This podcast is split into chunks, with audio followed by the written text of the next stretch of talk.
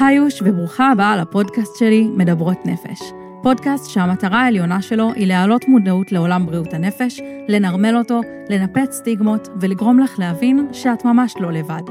אני אביב בר-און, אני בעלת העסק ספרינגס קריאיטיב לליווי עצמאיות בסושיאל, ואני מתמודדת נפש בעצמי. את תמצאי את עצמך כאן בפודקאסט בין אם את מתמודדת נפש בעצמך, את מכירה מתמודדי נפש אחרים, או שאת פשוט סקרנית ורוצה לשמוע על הנושא הזה ולפתוח את התודעה שלך לעולם המורכב הזה שנקרא בריאות הנפש. אני מדברת בלשון נקבה, אבל כמובן שכל המגדרים מוזמנים להאזין. היום אירחתי את לזלי ארמון, שהיא תרפיסטית באומנות, מרפאה בעיסוק, מנחת קבוצות לימוד מיומנויות DBT במחלקה לטיפול יום פסיכיאטרי בנתניה, ששם אני הייתי מאושפזת, והיא גם המטפלת שלי.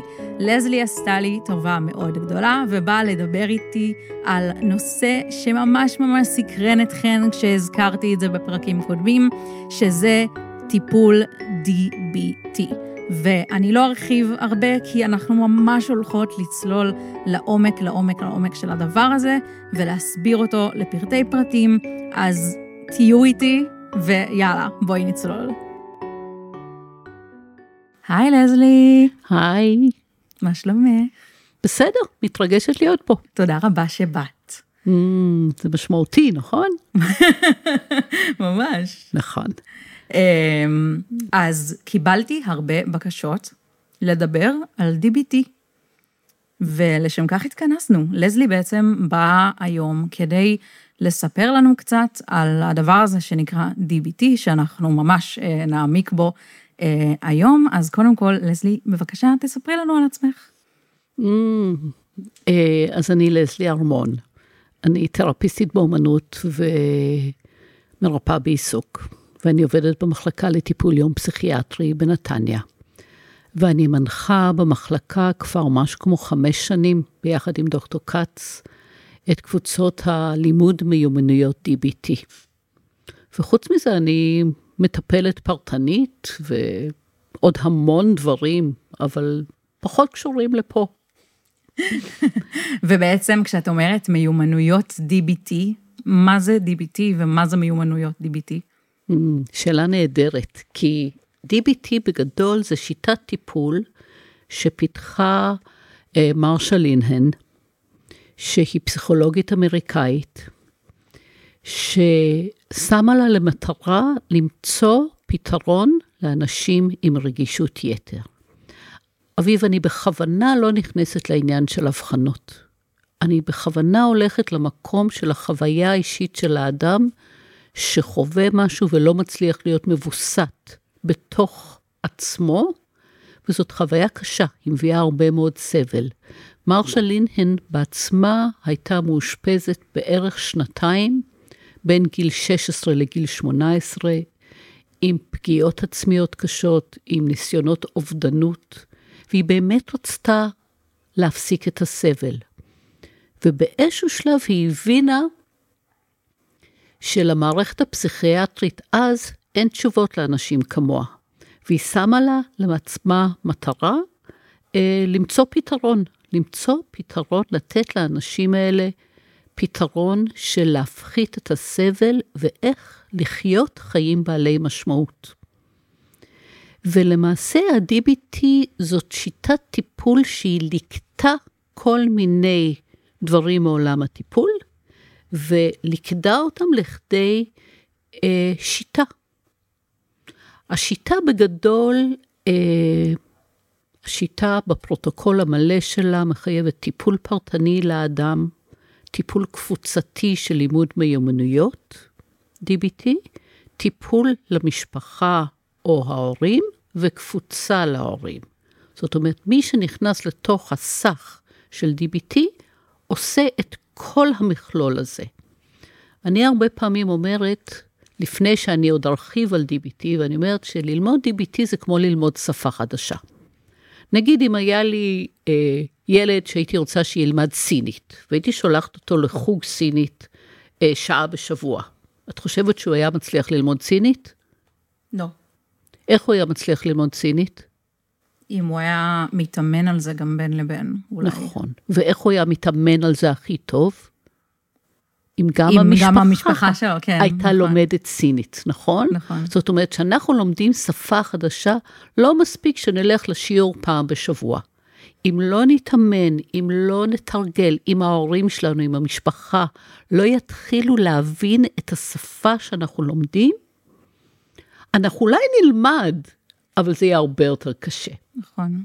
לכן את מדברת איתי דיביטית. נכון, השפה הטיפולית שלי היא DBT. אני גם פסיכותרפיסטית ואני גם עושה את זה וזה, אבל זה לא רלוונטי. השפה הבסיסית שאני יודעת לדבר זה DBT. אז מרשה לינן עשתה איסוף של כל מיני תיאוריות, והיא לקחה מהבודהיזם ומתרבויות המזרח. היא התבססה על ה-CBT, Cognitive Behavior Therapy. שעכשיו אני קולטת שלא אמרנו מה הראשי תיבות של DBT. Mm, נכון. אז כמו שאמרתי, ה-DBT מתבסס על ה-CBT, וה-DBT זה Dialectical Behavior Therapy. זאת אומרת, אנחנו מתחילים מזה שזה תרפיה. באנו לטפל בעצמנו, זה טיפול. דיאלקטיקל זה הדיאלקטיקה, זה הגם וגם. זה זה שאין אמת אחת. יש דיאלקטיקה, יש תנועה בין הדברים, יש כל מיני אמת, אוקיי? אנשים עם רגישות יתר, אנחנו יודעים, חווים את העולם בשחור לבן.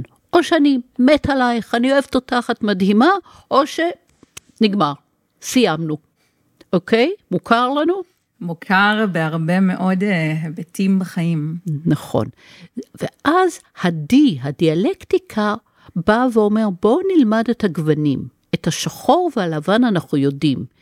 את ההתנהגויות האימפולסיביות אנחנו מכירים ויודעים, וגם את ההימנעות אנחנו יודעים. והדיאלקטיקה זה התנועה ביניהם. וה-B זה behavior, התנהגות. באנו ללמוד לשנות התנהגות שלנו, תוך כדי הבנת הדיאלקטיקה בחיים. עכשיו, מרשה לינהן בנתה את השיטה שמתבססת על לימוד המיומנויות, וזה בקבוצות לומדים אותם. ובקבוצות של ה-DBT יש ארבע פרקים, אנחנו קוראים להם ארבע מודולות. שהראשונה זה המיינדפלנס, ללמוד מיינדפלנס, וזה באמת משהו שהיא לקחה מהבודהיזם ומתרבויות המזרח, אוקיי? מה זה מיינדפלנס? להיות כאן ועכשיו, בזה הרגע, ללא שיפוטיות. מוכר? מוכר מאוד, ואני גם זוכרת שזה ממש הבסיס, כאילו יש סיבה שזו המודולה הראשונה. כי זה ממש הבסיס לכל, כל השפה בעצם מדברת את המיינדפולנס, כל הוולידציה, שנדבר על זה בהמשך, וכל ה... הללא שיפוטיות, וכל ה... שאין נכון או לא נכון, ואנחנו בכאן ועכשיו, ואנחנו לא בעבר ולא בעתיד, זה כל המהות, כאילו, של DBT מבחינתי. ונראה לי שגם נדבר על זה בהמשך, שבעצם אפשר לקחת את המיינדפולנס לכל תחום בחיים. כאילו, אפשר אנשים מסתכלים על מדיטציית מיינדפולנס כבהכרח לשבת ככה, ב... לא רואים אותי, אז כאילו בישיבה כזאת של מדיטציה, בטוח מבינים למה אני מתכוונת, ו... ו... ולחש... ולחשוב, או, או להיות עם עצמי. אבל מסתבר שיש במיינדפולנס הרבה דרכים לעשות את זה, ואני מאמינה שנרחיב על זה בהמשך. נכון, נרחיב בהמשך, כי זה מאוד חשוב, כי אנחנו לומדים את זה לא בשביל להיות נזיר בהימאליה, אנחנו לומדים את זה כמיומנות תפקוד, לעזור לנו לתפקד יותר טוב. אז מיינדפולנס זה הפרק הראשון. אנחנו אחר כך מלמדים את הפרק של ויסות רגשי. ללמוד את העולם הרגשי שלנו, ללמוד את הגוונים של הרגש שלנו. אנשים עם קושי בוויסות הרגשי, שככה הם נולדו למעשה, הם נולדו עם רגישות יתר. ואז הם חווים את העולם, כמו שאמרנו קודם, שחור ולבן, אז אני כועסת, או אני מאוהבת, או אני שונאת, אוקיי? עכשיו, בין אני כועסת לאני שונאת, יש המון רגשות קטנים, עדינים, שנורא קל לדלג עליהם, אבל הם חשובים, וזה הוויסות הרגשי. אחר כך אנחנו לומדים עוד פרק שנקרא מצבי מצוקה. איך מתמודדים עם מצבי מצוקה. שאנחנו פוגשים מצבי מצוקה כל הזמן, ברמות גדולות, ברמות ענקיות, ברמות קטנות. והפרק האחרון שאנחנו לומדים זה מה שאנחנו קוראים יעילות בין אישית. זה המקום שבו אנחנו לומדים לייעל את הקשרים הבין-אישיים שלנו. אנחנו לא לומדים תקשורת בין-אישית, אנחנו לומדים איך להיות יותר יעילים שם. שהרעיון הוא של כל ה-DBT הוא להפחית סבל. כי אנחנו נפגוש כאב בחיים, אבל אנחנו רוצים להפחית את הסבל שלנו בעקבות הכאב. שתי שאלות יש לי אלייך. Mm. אחד, מה בעינייך הוא ההבדל בין כאב לסבל? Mm. והשני זה, אני אשמח שתעמיקי על מה זה אומר יעיל. אוקיי. Okay. ההבדל בין כאב וסבל. אביב, יש מצב שאת תהיי ללא כאב? בחיים, בכללי, כאילו? כן, בחיים. לא, אין דבר כזה. למה לא? כי זה חלק מהחיים, אולי? למה זה, למה זה חלק מהחיים? כי זה פיזיולוגי? כי זה פיזיולוגי. מה המטרה של זה? לאותת לגוף משהו. שמה? שמשהו לא בסדר, שמשהו לא אוקיי. לא תקין. זאת אומרת שהכאב מהווה לנו אות לסכנה. Mm-hmm. שלמעשה, אם נגיד את זה ככה, הכאב מהווה לנו סוג של הגנה, אוקיי? אם לי כואב הבטן ואני לא מרגישה את הכאב, עשוי להיות לי אפנדצית, והוא יתפוצץ, ואני לא אשרוד, נכון? Mm-hmm. זה ברמה הפיזיולוגית. מה אם ברמה הרגשית? למה, למה יש לנו כאב ברמה הרגשית? שאלה טובה. Mm, שאלה קשה אפילו. Mm-hmm. זה גם אות. שמשהו לא מבוסת לנו. אם אני כואבת, בואו בוא נלך על פרידה מבן זוג. כואב לנו שם? מאוד. נכון? אנחנו מתגעגעים. כן. זה מלווה בכאב, נכון? מאוד. ומבחינתי זה, זה, זה יותר גרוע מכאב פיזי. נכון. בשבילי, בתור מישהי עם קושי בוויסות רגשי. נכון, הכאב הזה הוא כאב מאוד קשה.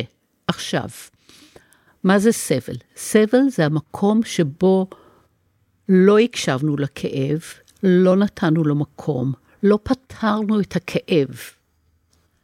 הוא ייצור סבל.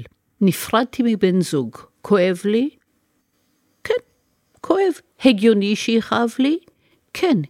אם אני אמשיך לעסוק בזה, וכאילו להכאיב לעצמי שם, ללכת אה, לאותה מסעדה ש...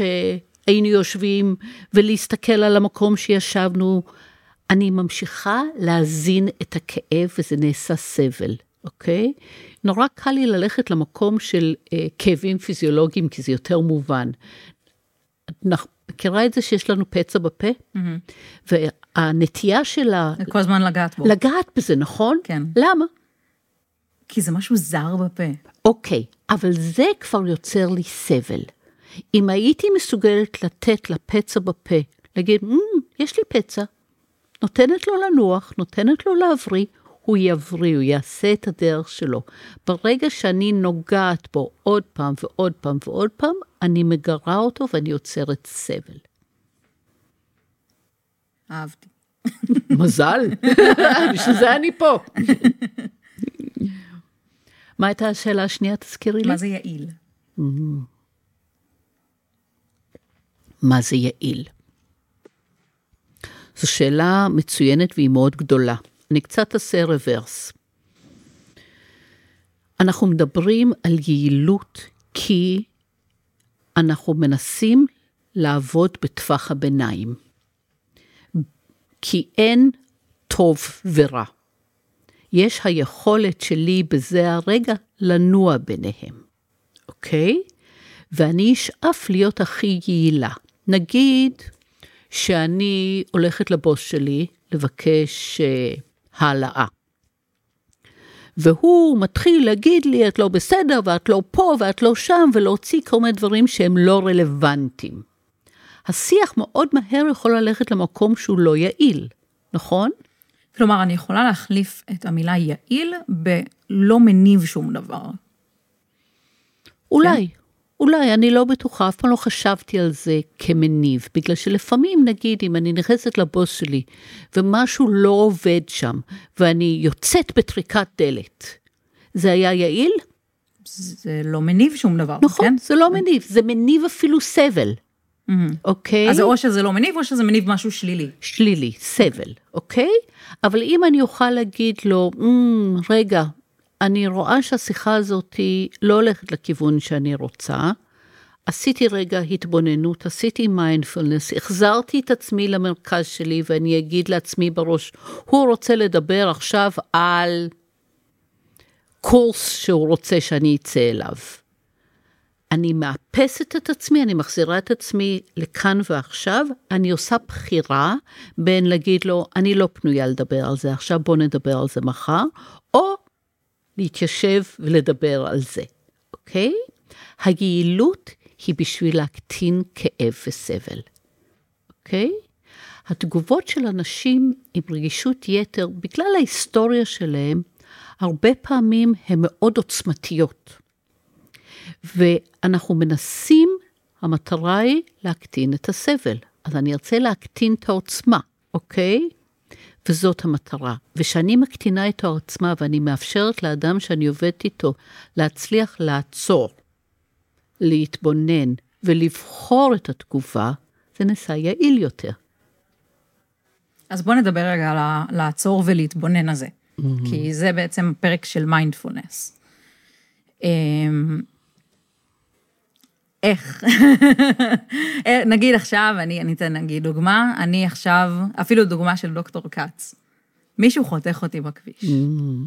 איך אני עכשיו עוצרת הכל ועושה עם עצמי מיינדפולנס? אוקיי. בואי נתחיל ככה. לפני שלמדת את זה, מה הייתה התגובה שלך?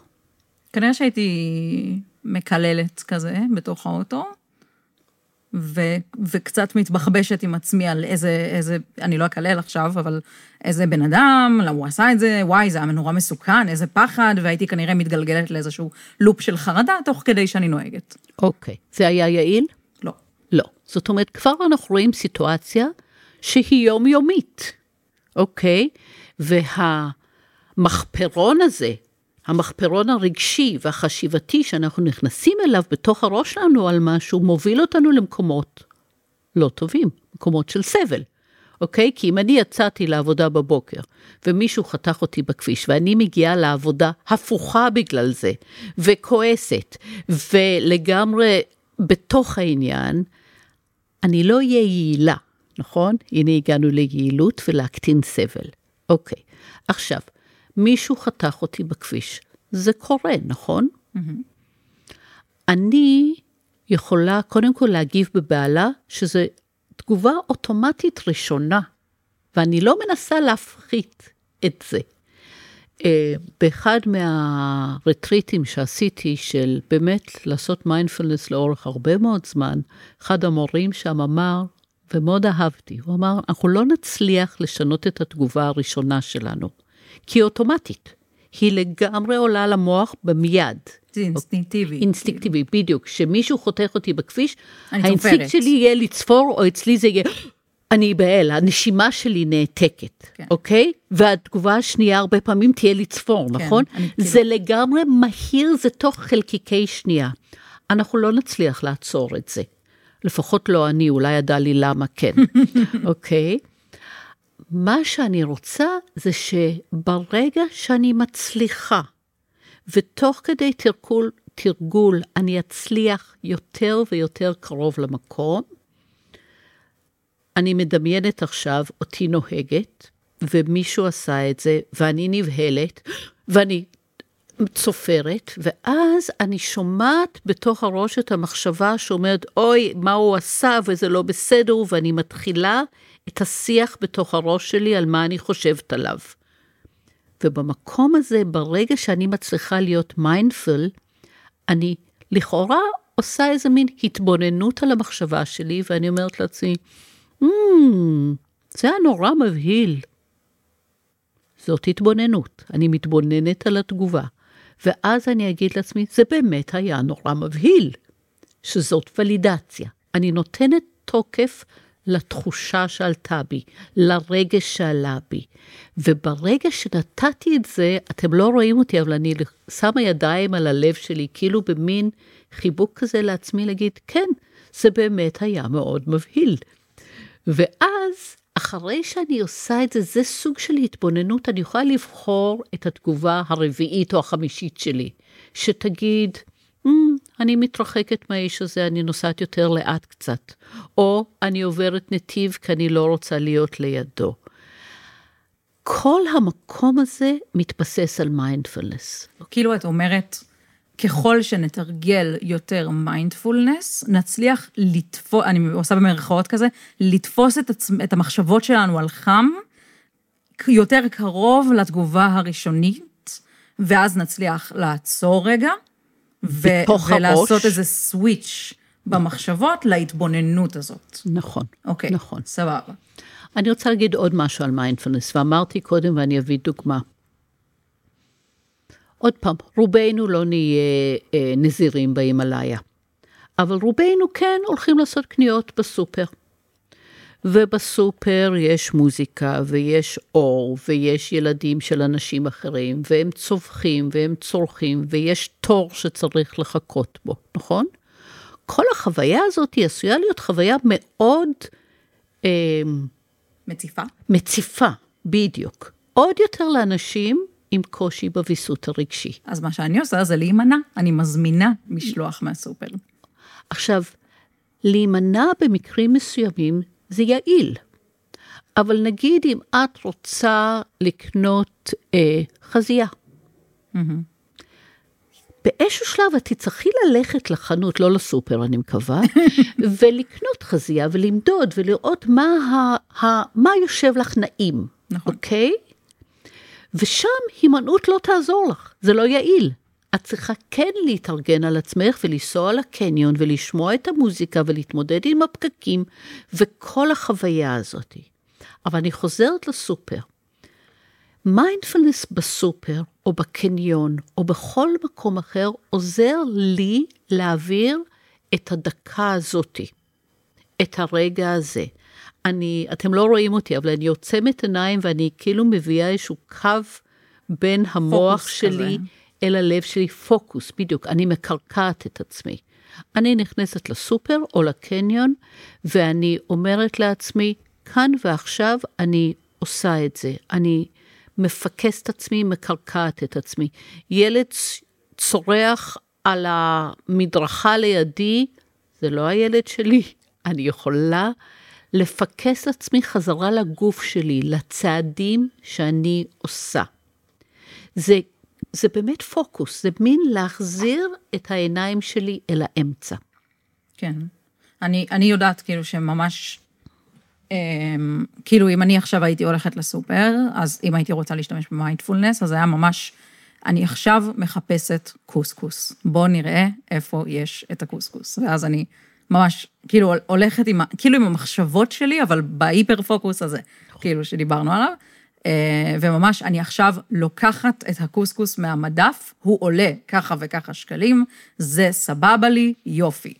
אה, כזה. נכון. עכשיו, זה נשמע מאוד טכני, נכון? נכון. בהתחלה זה קצת טכני.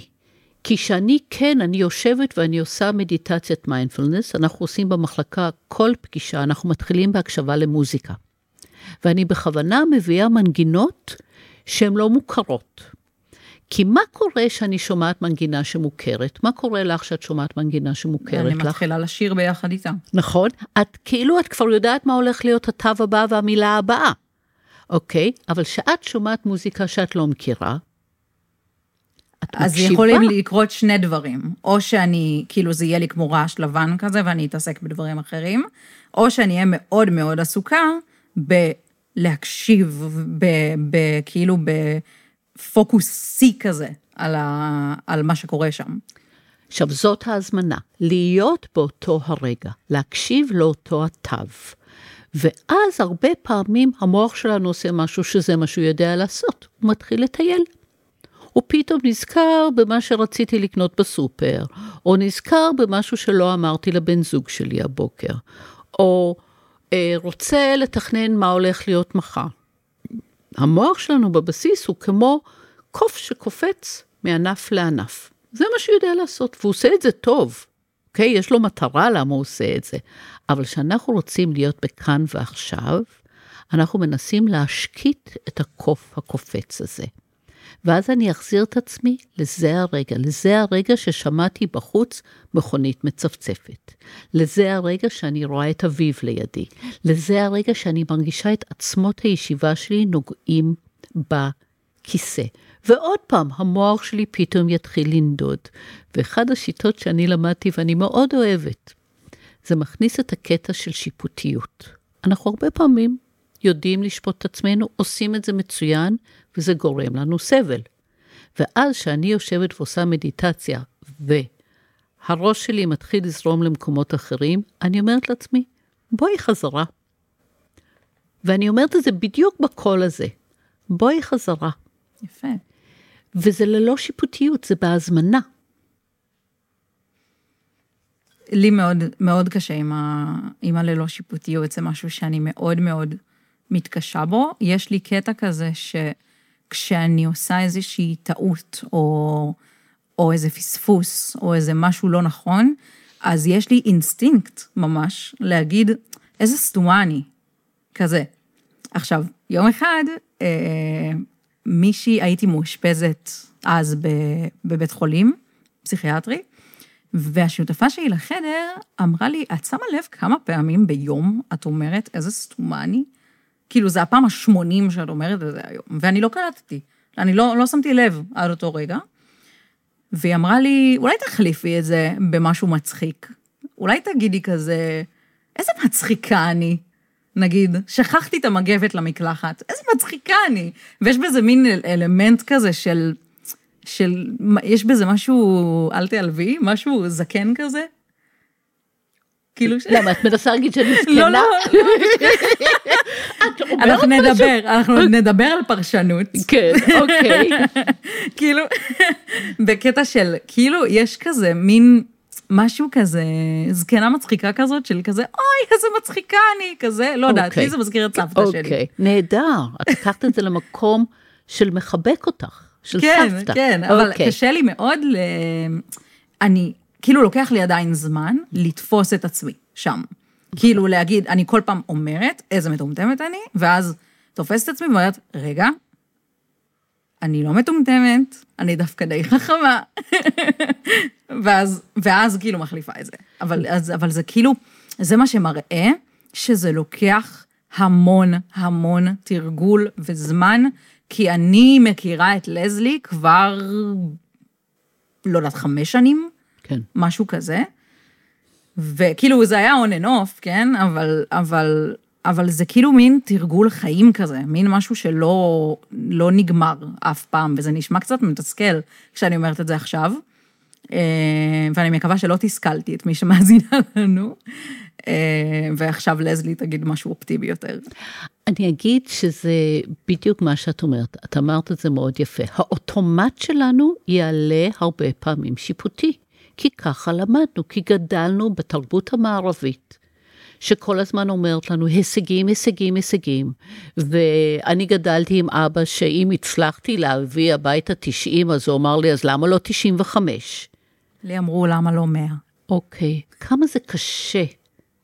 כן, היה על זה פרק בפודקאסט, זה, זה סיפור שלם. על למה לא 100? כן. אוקיי, אז המקום הזה שעוד ועוד ועוד הוא מקום קשה. עכשיו, אני לא אומרת שלא נשאף להתקדם. לא.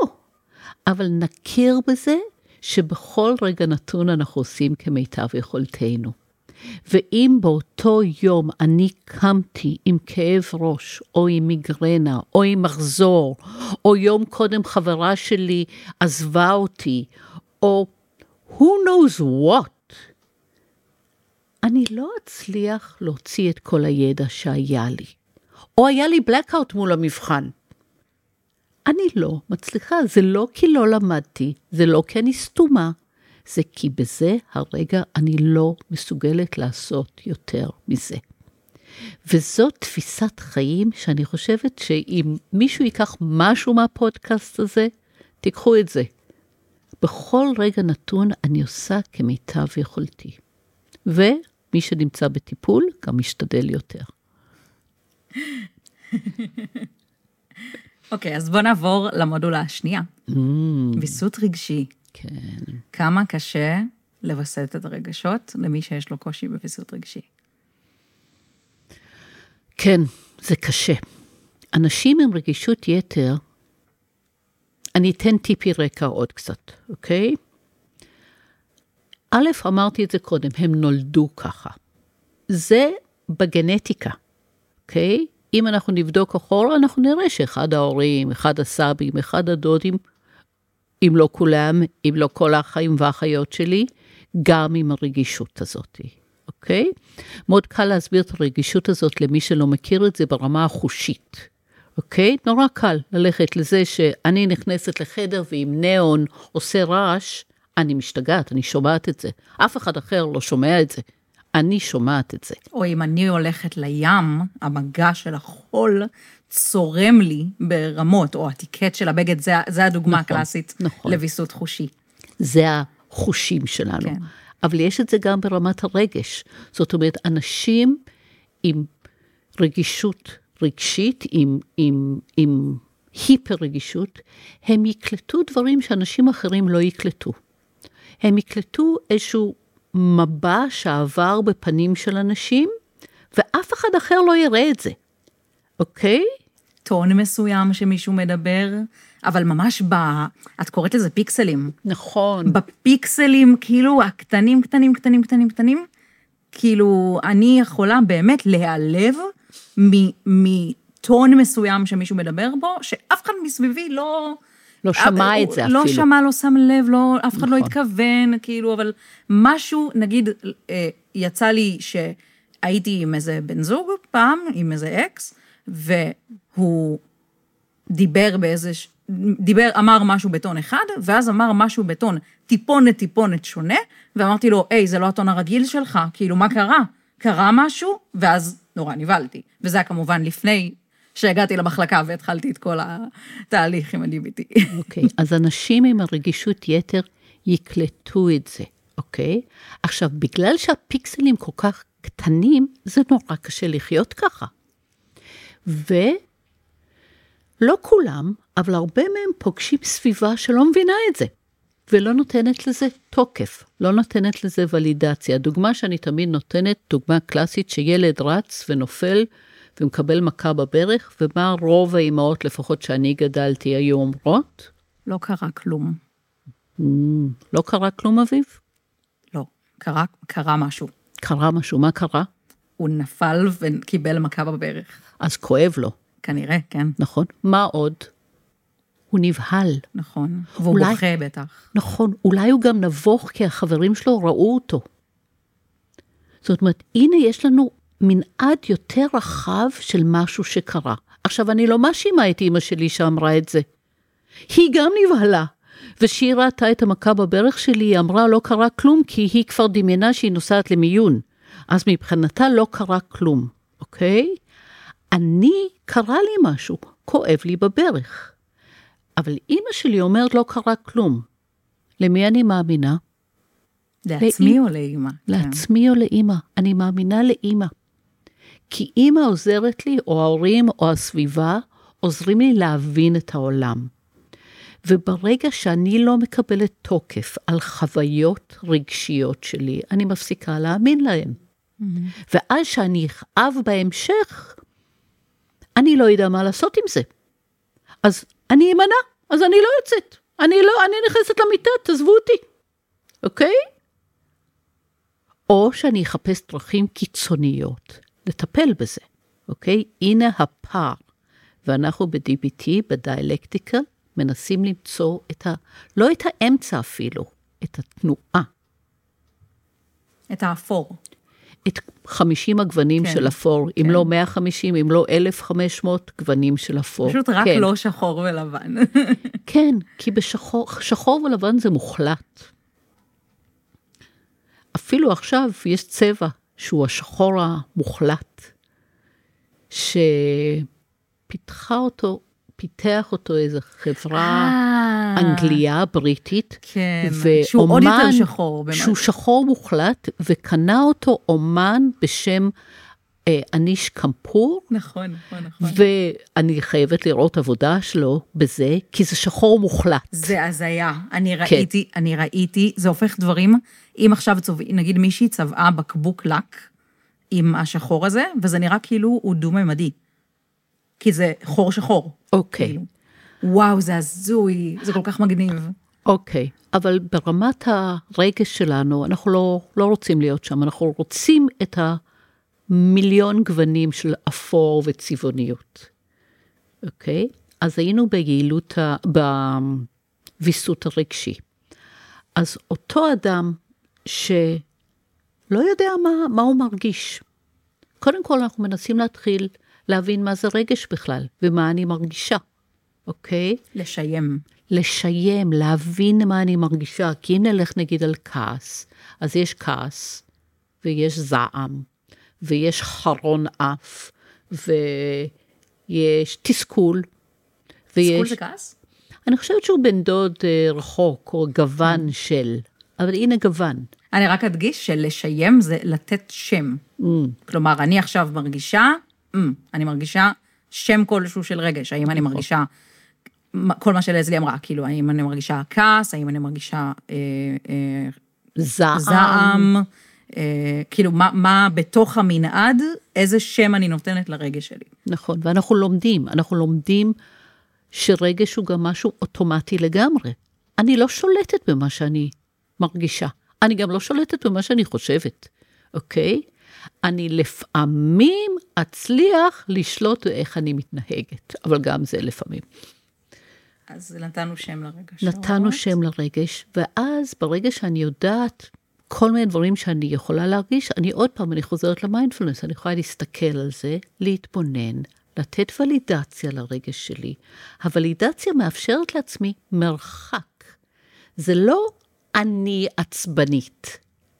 גם כשאני כועסת, אני לא רק כועסת, אני גם אוהבת, אני גם כואבת, אני גם מתוסכלת, אני גם מאוהבת. זאת אומרת, אני לכאורה עושה מרחק ביני לבין החוויה. אבל היא לא בשביל להתנתק ממנה, היא בשביל להתבונן בה ולבחור תגובה שתהיה יעילה עם פחות סבל. כאילו לעשות זום אאוט על החוויה. נכון, אבל בשביל להצליח לעשות זום אין, בשביל להיות בזה. כן, רק לרגע לעשות זום אאוט. אבל הנה דיאלקטיקה, עוד פעם. עשינו זום אאוט, התבוננו בדבר, הבנו מה אנחנו מרגישים, נתנו ולידציה לעצמנו על מה שאנחנו מרגישים, ואנחנו חוזרים להרגיש את זה. גם אוקיי. וגם. גם וגם, נכון. אה, זה היה ויסות רגשי, כן. נכון? עמידות במצוקה. עמידות במצוקה. Mm, אבל כאילו תפתחי את זה. כן, עמידות במצוקה זה הפרק השלישי שאנחנו לומדים, שבו אחרי שלמדנו לקרקע את עצמנו, מיינדפולנס, למדנו את הרגשות שלנו, את מה שעולה לנו, איך עולה, אנחנו באיזשהו אופן יוצאים החוצה ואומרים, אוקיי, יש מצוקה בחיים, נכון? חד משמעית יש מצוקה, ובמיוחד למשל עכשיו, בזמן המלחמה. אנחנו מקליטות את הפודקאסט הזה במהלך מלחמת חרבות ברזל, למי שמקשיבה לזה במועד מאוחר יותר. אז נראה לי שכולם במצוקה עכשיו. נכון. עכשיו, אני חושבת, ואני תמיד אומרת את זה, שאנחנו לומדים DBT, אני ממליצה לא ללמוד את זה על מצוקה ברמת 10. עדיף ללמוד את זה ברמת 4-5. זאת אומרת, למה, אני אתן, אני אסביר מה אני אומרת. כשמישהו מתחיל ללמוד לרכב על אופניים, הוא מתחיל ללמוד שהאדמה שטוחה. ואז אני ממליצה לעלות טיפ-טיפה, אה, שיפוע קטן. ורק לאט לאט להעלות את השיפוע. זאת אומרת, אני לא אקח ילד שלומד לרכב על אופניים ואני מיד אעלה אותו לעשות סינגל, אה, לא יודעת מה, מצפה רמון או משהו. אין לי מושג אם יש כזה דבר, המצאתי, אוקיי? אני אעשה את זה בצורה מדורגת. אנחנו לא יכולים ללמוד בצורה יעילה עם מצוקות גדולות מדי. ולכן, למה אני אומרת את זה? כי להתמודד עם המצוקות שהמלחמה מביאה לנו והביאה לנו, תוך כדי למידה, למידה, לפי דעתי זה עשוי להיות מעיק מדי וקשה מדי. אני מעדיפה שנתחיל את הלמידה של DBT והתמודדות עם מצבי מצוקה בדברים שלפני המלחמה הזאת. ואז נוכל להכיל את זה בחטא על המלחמה. נכון, אני מקווה. זו המטרה. כן. עוד פעם, צריך לזכור, גם מי שלומד DBT, גם אני אדבר על עצמי, אני לא תמיד מצליחה בהכל. אני לא תמיד מצליחה להיות במיינדפלנס. אני לא תמיד מצליחה לא להתעצבן.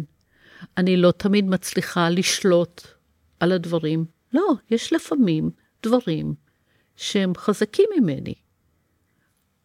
אבל אם הצלחתי, אם שיפרתי את הסבל שלי, אם הפחתתי את הסבל שלי, אפילו ב-10% בהתחלה, וואו, זה מלא. כי ככל שאני אתרגל את זה, הסבל יפחת, אבל יהיה סבל. אנחנו לא יכולים לחיות בלי זה גם. נכון. אז מה ה... איך היית ממליצה להתמודד עם מצוקה? עכשיו נגיד ניקח משהו שהוא 4-5. אוקיי, אז אנחנו מתחילים קודם כל בעניין של התבוננות, אוקיי? אנחנו מתבוננים ואנחנו מזהים שיש מצוקה, אוקיי? אנחנו נתבונן על זה ואנחנו נלמד לפתח אסטרטגיות יעילות, אוקיי? הנה מקום שאנחנו פשוט לומדים. אמרת קודם, אביב, שנגיד אם לך היה מצוקה, מה היית עושה? נמנעת, נכון? אה, כן. להימנע. חלק מהזמן, כן. זה יעיל?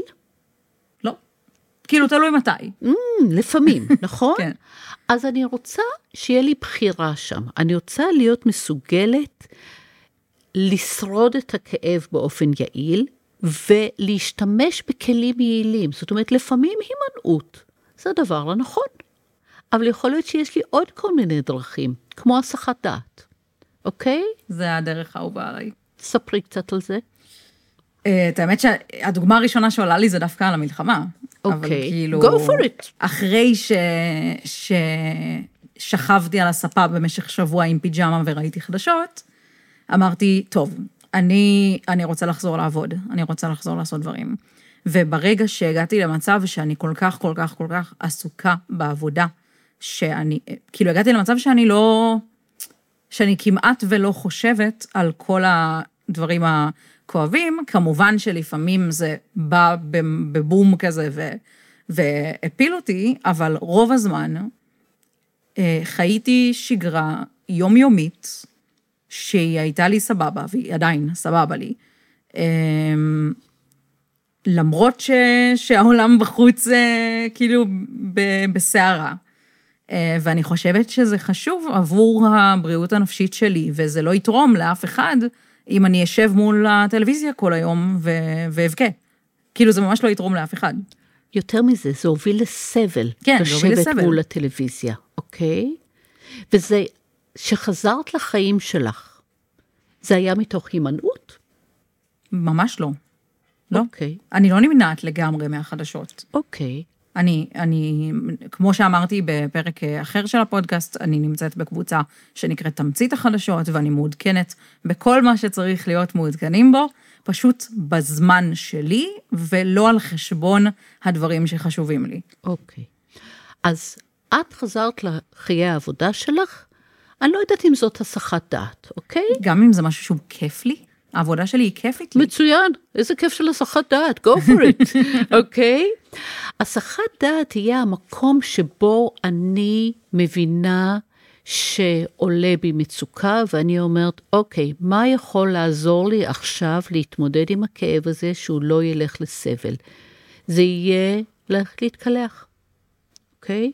זה יהיה לצאת לריצה. לא אני, מישהו אחר, אבל לצאת לעשות ספורט, אוקיי? לשמוע מוזיקה. לשמוע מוזיקה, לשים סדרה שעושה לי כיף, שמקלילה לי, אוקיי? לדבר עם מישהו. לדבר עם מישהו, בדיוק. אבל לא על הדבר. נכון. כי זה לא הסחת דעת אם אנחנו מדברים על הדבר. אם אני מדברת על הדבר, הרבה פעמים זה סוג של מחפרון ואני נכנסת יותר ויותר, אוקיי? אבל אני מנסה לקחת את עצמי ולהגיד, אני עכשיו לא עם כוחות להתמודד עם זה, אני צריכה לשמור על עצמי, אני צריכה להפחית סבל. זה לא אומר שאני לא אחזור לזה. בזמן שישנתי כמו שצריך, אכלתי כמו שצריך, הבן זוג שלי בבית בשביל לעזור לי, אוקיי? אני גם יוצרת איזושהי רשת תמיכה לדבר הזה, אוקיי? עוד דרך שאנחנו לומדים להתמודד, זה דרך הרגעה עצמית, אוקיי? הרגעה עצמית, עוד פעם, אם עובד לי לעשות מיינדפלנס ואני מצליחה, סבבה. מה עוד יכול להיות הרגעה עצמית? אה, נשימות. נכון. נשימה בריבוע. נכון. אני נושמת פנימה על ספירה ארבע, אני מחזיקה את האוויר ארבע, אני מוציאה ארבע ומחזיקה ארבע. עכשיו, זה לא רק עושה הרגעה פיזיולוגית, כי אני מפעילה את המערכת הפרסימפטית, אני גם, ה mind שלי מכוון לזה, אני סופרת את הנשימות שלי. זה כאילו פיזית, כאילו שבאתי ולקחתי את עצמי ממקום אחד וטוק, שמתי את עצמי במקום אחר, אוקיי? ללטף את הכלב שלי. לגמרי. אוקיי? לבשל. למי שאוהב. נכון. יש אנשים שלא למי אוהבים. למי שלא אוהב, שיעשה כלים אחרי שאני מבשלת, אוקיי? אנחנו מחפשים כל מיני דרכים בשביל לעזור לנו לעבור את זה, אוקיי? זה מצבי מצוקה ב-60 שניות בערך? אוקיי. המודולה האחרונה שאנחנו מלמדים זה יעילות בין אישית, אוקיי? זה מודולה שיוצאת כבר מאני עצמי, שהראשונות היו מיינדפלנס זה ממש אני עצמי, ויסות רגשי זה אני עצמי, מצבי מצוקה זה כבר אני פוגשת את העולם, הרביעי זה אני פוגשת את האדם האחר. וכאן אנחנו, עוד פעם, אנחנו לומדים את הסגנון תקשורת שלנו. א', בשביל לדעת מה אני, איך אני מתנהגת עם אנשים. האם אני תמיד אוותר ו- וארצה ואהיה פסיבית, ואחרי כמה פעמים שאני מוותרת ואני מוותרת ואני מוותרת, מה קורה לי? אני מתפוצצת. כי אי אפשר לוותר כל הזמן. או האם אני תוקפנית ודורשת, ורוצה ורוצה ורוצה, ואז מה קורה? תרחקי ממני, אוקיי? ואני גם כנראה מתאכזבת, כי אני לא מקבלת את מה שאני רוצה כל הזמן. נכון. ואז אני לומדת קודם כל להבין mm, מה הסגנון שלי. ומשם אני מתחילה ללמוד איך להתנהל. ואני חושבת שחשוב שאני אסביר משהו במקום הזה. לא קל להתמודד עם אנשים. הם בכללי. באים, כן, הם באים עם רצונות שלהם, וגם להם יש דעה, והם חושבים דברים אחרים, נכון? מהמם. ואני חושבת, עוד פעם, אני חוזרת למיינדפלנס, אני לא אצליח לחנך אנשים. אני את עצמי בקושי מצליחה לחנך. אבל אני אנסה כן שלי תהיה את הבחירה איך אני מתנהגת, אוקיי? ואחד הדברים שאנחנו לומדים הרבה ביעילות בין אישית זה להבין מה המטרה שלי במפגש הבין אישי, אוקיי? זה שונה שאני הולכת לבקש הלוואה מהבנק או מההורים, נכון? למה? הקרבה אוקיי, ומה הקרבה משפיעה? על הכל, מה זאת אומרת? נכון. הקרבה, כאילו זה סביבה ניטרלית יחסית, וזה סביבה שיש בה, יש בה קשר ארוך טווח. נכון, וזה בדיוק העניין. כשאני באה לבקש הלוואה מהבנק, אם הם לא ייתנו לי, אני יכולה ללכת לבנק אחר, נכון? גם, כן. חוץ מאם אני חושבת שהבנק שלי הוא הבית שלי. אבל אני יכולה ללכת לבנק אחר, אוקיי? כשאני באה לבקש הלוואה מההורים, המוקד שאני רוצה שנלמד להתבונן עליו הוא הקשר עם ההורים. זה מה שייקח. בקשר שלי עם משפחה, עם חברים, עם אנשים שאכפת לי הם, הארוך טווח הוא הקשר, אוקיי? עם הבנק זה הכסף, אם לקנות חולצה וללכת להחליף זה החולצה. אני מחפשת להיות מסוגלת להתבונן במה, באינטראקציה הבין אישית הזאת ולהגיד, מה חשוב לי פה? חשוב לי החולצה? כן. אני אגש ואני אלמד איך לבקש להחליף חולצה בצורה יעילה. אולי אני לא אצליח, ואז אני אכנס למצוקה, ואז אני צריך לעשות את שאר הדברים. ומול משפחה, מה חשוב? הקשר. לשמור על הקשר. לשמור על הקשר, אוקיי? אמ, בבסיס שני הדברים האלה מונחים גם הערכים שלנו, אוקיי? הערכים שעליהם אני מאמינה, אוקיי? זה ארבעת המודולות, אבל יש כאן עוד המון בעניין של DBT. אני יכולה ככה לשאת נגיעה קטנה על העניין של מיתוסים. Mm. כי מיתוסים זה משהו שמנהל אותנו. נגיד לדוגמה, אה, בנים לא בוכים. אוקיי? בנים לא בוכים? ממש לא נכון. גברים בוכים? ברור. ברור, נכון? כן. עכשיו, בן או גבר שגדל ומאמין למיתוס הזה שבנים לא בורחים, מה קורה לו? הוא נהיה, או שהוא נהיה מאוד אטום רגשית, או שהוא נהיה מפחד להביע את הרגש שלו. ויש שם סבל, נכון? כן, לגמרי. אז אם ניקח את המיתוס הזה שהוא רווח מאוד, אחד הדברים שאני אוהבת לעשות עם מיתוסים זה לשים בקצה סימן שאלה. כמו שעשינו עכשיו, אמרתי, גברים לא בוכים? ופתאום אמרנו, hmm, בטח שגברים בוכים, ראוי שהם גם יבכו. זה מקום טוב ללמוד להביע את הרגשות שלנו, אוקיי? ואנחנו מנסים לרכך את המיתוס. עוד פעם, דיאלקטיקה. מיתוס הוא דבר שהוא שחור או לבן, אוקיי? גברים לא בוכים, אוקיי? בזמן הזה עכשיו אני רואה הרבה מאוד גברים שבוכים, וזה ראוי שנבכה. קורים לנו דברים עצובים, אוקיי? וצריך לבכות עליהם, כי כשאנחנו בוכים עליהם, זה מוציא את זה מתוכנו ומאפשר לנו להרגיש את זה שלם, ובאמת לבכות את זה, אוקיי? ואנחנו שמים סימן שאלה, ואז אנחנו באים ומחפשים, כמו שעשינו פה, גברים לא בוכים? בטח שגברים בוכים. במצבים מסוימים, גם גברים בוכים. במצבים מסוימים, גם נשים בוכות, אוקיי? והחיים נעשים הרבה יותר מורכבים, אבל הרבה יותר עמוקים, רחבים וראויים לחיות, אוקיי? Mm-hmm. יש עומק, הפיקסלים הופכים להיות לא יותר קטנים או יותר גדולים, אבל עם הבנה. אפשר להכיל אותם, אפשר להחזיק אותם. אני רוצה כן להגיד עוד משהו על קבלה רדיקלית. Mm. דיברנו על קבלה רדיקלית? לא. Mm. אה, באחד הקבוצות שאנחנו העברנו, אה, מישהו אמר, מה זה רדיקלי? רדיקלי זה כל כך קיצוני, וזה נכון, זו מילה קשה. נכון. אז אפשר להגיד קבלה שלמה, mm. אוקיי? והדוגמה הכי קלה שאני יכולה להביא זה הקטע של מזג אוויר. אה, היום היה יום סוער. מלא גשם, ברקים, רעמים. אני לא מתווכחת עם העננים, נכון? כאילו, אני מקבלת את זה שיש עננים, זאת עובדה.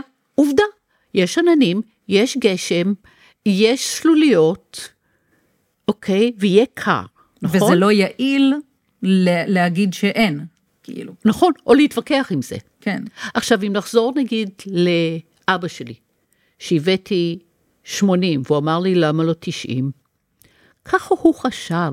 הוא גדל בתקופה או עם הורים שככה לימדו אותו. הוא לא למד DBT, הוא לא היה בטיפול, אוקיי? ולהמשיך להתווכח איתו, זה לא יעיל לי. לא יעיל. מי סובל מזה? אני. אני. איך אמא שלי הייתה אומרת? אם אני אקח את הראש שלי ואני אדפוק אותו בקיר, למי יכאב הראש? לי. לקיר זה לא יעשה כלום, אוקיי? ושם נכנס העניין של קבלה רדיקלית. קבלה שלמה. אני מקבלת את זה שזו הדעה של אבא שלי. אני מקבלת את זה שהוא לא יודעת אם לא יכול, או לא רוצה, או לא מסוגל לשנות את דעתו, ואני אעשה מין משהו, עוד משהו שאימא שלי לימדה אותי, זה היה להגיד. כן, המהם זה של אימא שלי היה קבלה רדיקלית, קבלה שלמה. זה מה שאתה חושב, אני הולכת לשמור על עצמי פה ולקבל את זה. מהמם. כן. אז לסיכום, לזלי, Mm. מה יש לך כזה to wrap it up? אני חושבת שמגיע לכולנו לחיות חיים עם פחות סבל, ושהם ראויים לחיות אותם. והדרך לפעמים היא קשה. ואם אתם מזהים משהו מהדברים שאמרתי שנוגעים בכם, שאתם אומרים, וואלה, זה בדיוק אני, תמצאו אשת או איש טיפול של DBT, ותעשו את זה, זה טיפול שהוא שווה את זה. זהו, ואני רוצה להגיד לך תודה, אביב. אני רוצה להגיד לך תודה, לזלי. תודה רבה רבה שבאת ושפכת עלינו ככה ידע. מדהים, מדהים. אני, אפילו אני למדתי משהו חדש וחשבתי שאני יודעת הכל. סתם, חשבתי שאני, חשבתי שאני ממש אה, יודעת את כל התורה, ולמדתי היום משהו חדש בכל זאת. אני שמחה, גם אני למדתי. כל הזמן אנחנו לומדים. מהמם. שזה גם באמת משהו, כי כשאנחנו באים מהמקום שאנחנו חושבים שאנחנו יודעים, זה כמו האמת. כן, ואז אנחנו לא פתוחים ללמידה. נכון. אנחנו נבוא עם סימן שאלה, עם רכות. מהמם. תודה, שנדע ימים טובים. אמן. וואו, זה היה כל כך מעניין. זה מדהים שחשבתי שאני יודעת אה, הרבה על DBT, ואני אכן יודעת הרבה על DBT, כמו ששמתם לב, אה, אבל כן, כמו שאמרתי, למדתי משהו חדש. אה, אז תודה רבה רבה רבה ללזלי שהסכימה לבוא ולספר לנו על DBT, שזה נושא שהוא מצד אחד כל כך מדובר בעולם בריאות הנפש, ומצד שני, אני מרגישה כאילו שיש המון המון ביקוש לדבר על הנושא הזה פה בפודקאסט, אה, במיוחד אחרי שלמשל אני ואריאל הזכרנו את המילה DBT, אז עלו שאלות על מה זה DBT, ואמרנו גם בפרק שזה כבר פרק נפרד, וכמו שאתן רואות, זה ממש אה, שעה של פרק אה, רק על הנושא הזה, ויש עוד המון המון מה להרחיב. אה, אז אני ממש ממש אשמח לשמוע מכן אם נהניתן מהפרק הזה, אם הוא תרם לכן, אם הוא עזר לכן במשהו, אם הוא פתח את התודעה שלכן למשהו חדש, אם נעזרתן בו באיזושהי צורה. אני ממש ממש אשמח לדעת, ההודעות שלכן סופר מחממות לי את הלב, באמת, באמת. אה, ממש ממש, והשיתופים שלכן, גם כשאתן משתפות את הפודקאסט אה, בסטורי, או שאנשים מגיעים לפודקאסט ומספרים לי דרך מי הם הגיעו, אז זה גם סופר משמח אותי. אז בבקשה, תמשיכו לשתף ולהפיץ ולספר, אה, כי אני חושבת שזה סופר חשוב, אני חושבת שיש פה מטרה הרבה יותר גדולה ממה שאנחנו יכולים לדמיין בכלל, אז זה יהיה ממש ממש מועיל אם אהבתן את הפודקאסט ואתן רוצות לשתף אותו. Uh, תודה רבה ללזלי שוב, תודה רבה לכן שהאזנתן, תודה רבה לרוני גלפנד על הסאונד, על העריכה ועל הפתיח המהמם שאתן שומעות עכשיו ברקע, ואנחנו נתראה ממש עוד כמה ימים בפרק נוסף.